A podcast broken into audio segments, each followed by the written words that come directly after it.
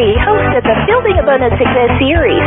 Our primetime mastermind that promotes empowered focus, decisive action, and inspired outcome. This is part three of my interview with Dr. Joe Rubino, one of the world's leading authorities on self-esteem maximization. He's the CEO of the Center for Personal Reinvention and has been recently featured in the movie The Opus. His goal is to impact the lives of more than 50 million people to live an awesome life, to maximize their happiness, self-esteem, communication skills, productivity, and personal effectiveness. Enjoy this. Negative self-talk that so many of us deal with daily. How do we uh, deal with this negativity and stop that noise in our heads? Well, there, there's two ways. First of all, we can start to surround ourselves with positivity. We can surround ourselves with people who nurture us and champion us, as opposed to people who abuse us and people who detract from, from our happiness. So we get to teach people how they are to be around us it's kind of like a dance where if I change my dance step, you need to change yours if you're going to continue to dance with me.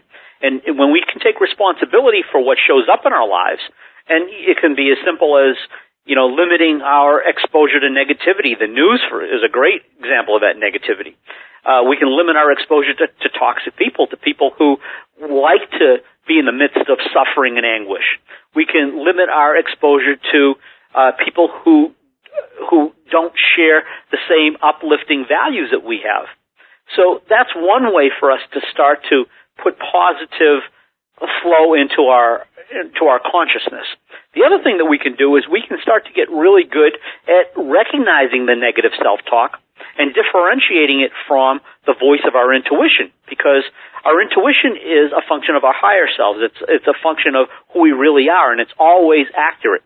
Whereas our negative self-talk is a function of one of those three emotional states. It's anger or sadness or fear. And it comes out of that little gremlin on our shoulder trying to protect us from being hurt because that is the job of our negative self-talker.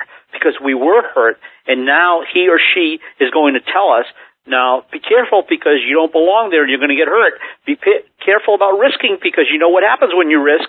You know, you fall down. Be careful about that person because you know what people like that do to you.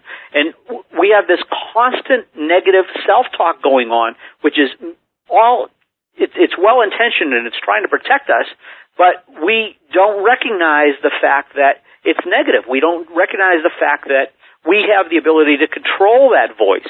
And so the, the way that we can deal most effectively with it is to recognize the mood, recognize when it's, when we, when we have the negative self-talk, and it puts us into that emotional funk, the anger, the sadness, or the fear.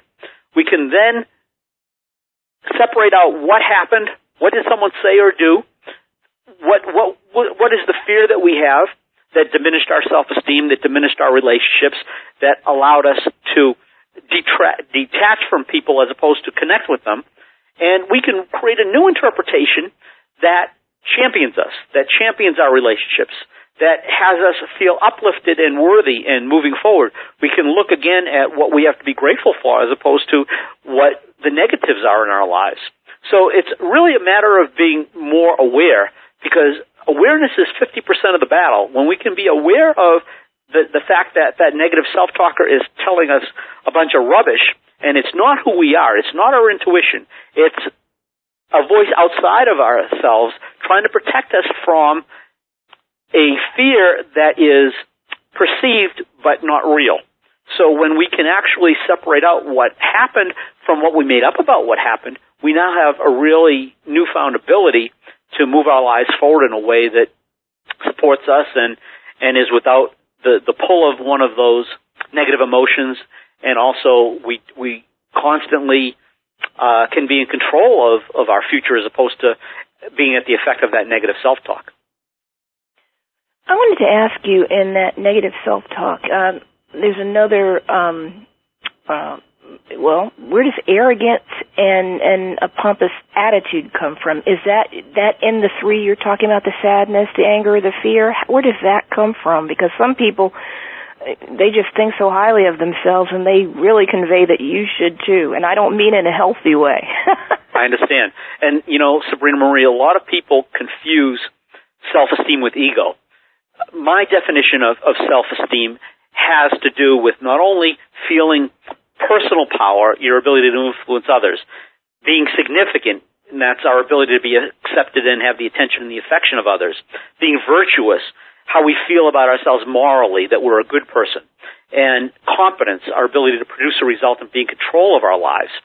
Uh, but it also not only in, involves ourselves, but it involves our ability to be effective with other people, our ability to have empathy for other people, and to put ourselves in their shoes, and to be effective in our relationships. So someone who is arrogant is feeling not so good about themselves. It's the whole bully syndrome where, you know, I'll get you before you get me, and if I can be wittier than you and cut you down, or if I could be uh, arrogant and not need you, then I'm protecting myself. But that is all built upon the assumption that there's a there's a dangerous relationship going on here, or there's some danger that I have to protect myself from. So it's really important to recognize that the arrogance is not high self-esteem. It's it's ego, and the ego is trying to protect itself from more harm and more hurt by going on the offensive. Wow. So it's it's a, it's part of anger. Yeah, you know, or, it, fear, or fear. It, it could be part of any of the three emotions, actually, because you know a lot of these um, egomaniacs, a lot of these bullies, a lot of the the arrogant people, they're really very sad inside too, and and the act, the facade that they're putting on is to protect themselves from harm and from hurt, and so you know, you get to see the outside act that is concealing something that they don't want you to know about them. And that could be fear, it could be sadness, it could be anger, it could be that they're not good enough so that if they make you feel like you're not good enough, they feel a little bit better because now someone's in worse shape than they are. Is it possible to live an upset free life? And uh, what's the secret to that? Well, when I talk about an upset free life, I'm talking about the day-to-day low-grade chronic upsets that we typically are involved in. And what's involved is really recognizing the mood, recognizing the upset, reinterpreting the situation in such a way that we're willing to release that emotion. So if anger is the emotion that dominates us, we recognize the anger as the red flag. We are willing to not be angry. We are willing to create an interpretation that has us be in relationship with the person without that anger present. And when we can release the anger, when we can reinterpret the situation in a way that there's no anger around it, we can make something up about what they said or what they did that doesn't make us angry, that keeps us in relationship, that's a win for us and for them in the world. And it's going to feel really strange doing that because we're so used to the gravitation of going to the interpretations that make us angry or sad or afraid. So when we can create the interpretation that has no emotional tug to it, we now have the ability to lead that upset free life. And the more that we do that, the greater we will have the ability to recognize those negative emotions before they strike, reinterpret life in a way that is manageable. So it goes back to managing um, the anger, sadness, and, and being uh, being fearful. You speak of three keys in healing our past and raising our self-esteem and being, you know, being empathy, forgiveness, and gratitude. Gratitude. That we got, we're getting back to that word, being grateful. Why are these so important? Well, they really form the, the, the basis of reinventing our lives. First of all, when we can have empathy for what it's like in the other person's world, we no, are no longer at the effect of their words or their deeds. In other words, what is it like to be that person over there? What would it be like to have Sue say that to me? What would it have been like in the world of the abuser to have abused me? What would it have been like in the world of the bully to need to bully me? Whatever that is. When we have empathy, we see that people do the best that they know how to do based upon how they see the world. And unfortunately, many people are living in reactive mode where they are dealing with all of their negative self-talker thoughts going on to the extent that they're trying to protect themselves from harm. They're trying to actually move their lives forward in a way that they no longer become hurt. So when we can realize that they're not doing it to me, They're doing it because of some pictures that they see about how they need to survive in the world. So it takes the upset away from being personal, even when it feels like it's awfully personal. Grat- uh, or uh, forgiveness is also key because first, we can't forgive others until we can forgive ourselves. And we are so good at beating ourselves up for things that we make up that, that we're guilty of. We don't forgive ourselves very easily typically. We keep it in place because there's a lot of juice in beating ourselves up. We get to be the victim. We get to feel sorry for ourselves. We get to avoid responsibility. We get to be the martyr. We get to have others feel sorry for us. We get to damage our health and our happiness and all of that is very juicy. So when we can forgive ourselves, now we have the ability to forgive others. And when we can forgive others, we can see that again, they did the best that they know how to do based upon how they see the world. And even though we don't condone bad behavior, we can see that what they did is what they did, and it has nothing to do with us. So it has to do with them 99% of the time. So I like to think of forgiveness as thank you for giving me the opportunity to learn and to grow in empathy and, and love through lessons that although they might be painful, they're very valuable in, in building character and soul and, and having us be more of the person that we can be. And then the last quality of gratitude, again, is we can't be focused on all of the dirt if we're focused on what we have to be grateful for.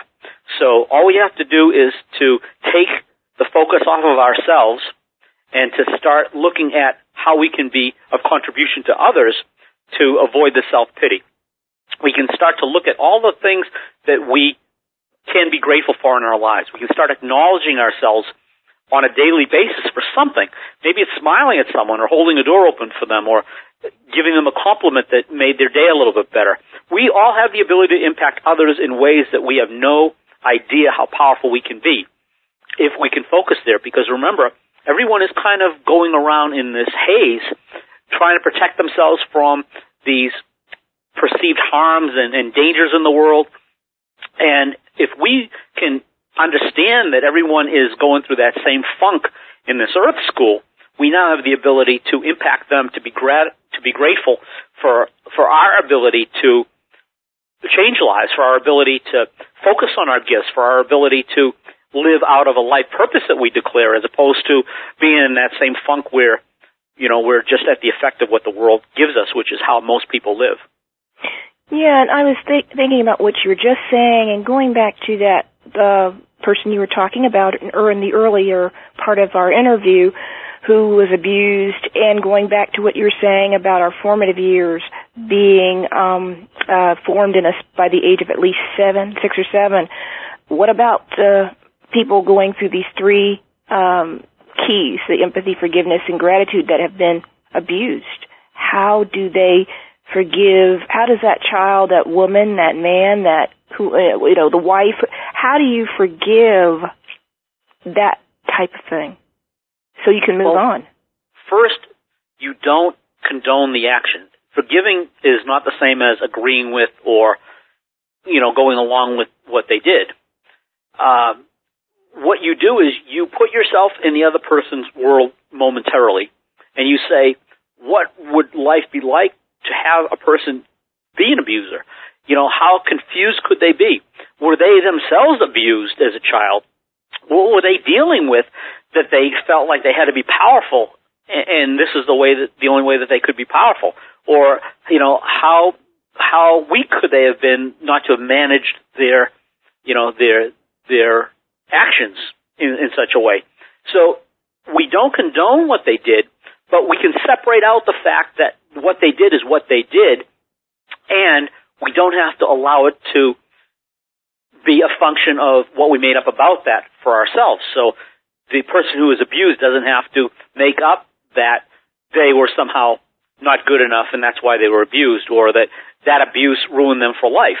You know, it was it was something that happened and it was a horrible happening and everyone has the ability to move on from that and to realize that it need not be a terrible turning point in their lives where it horribly damages their self-esteem. It creates a downward spiral. As a matter of fact, it can be just the opposite. It can be the incident that gave them empathy and forgiveness and gratitude and the ability to learn a lesson that actually is a gift to them and a gift to others. And it's really a function of how they hold it that makes the difference. I know the uh, attitude to any success and abundant life um, and even esteem is our attitude toward life.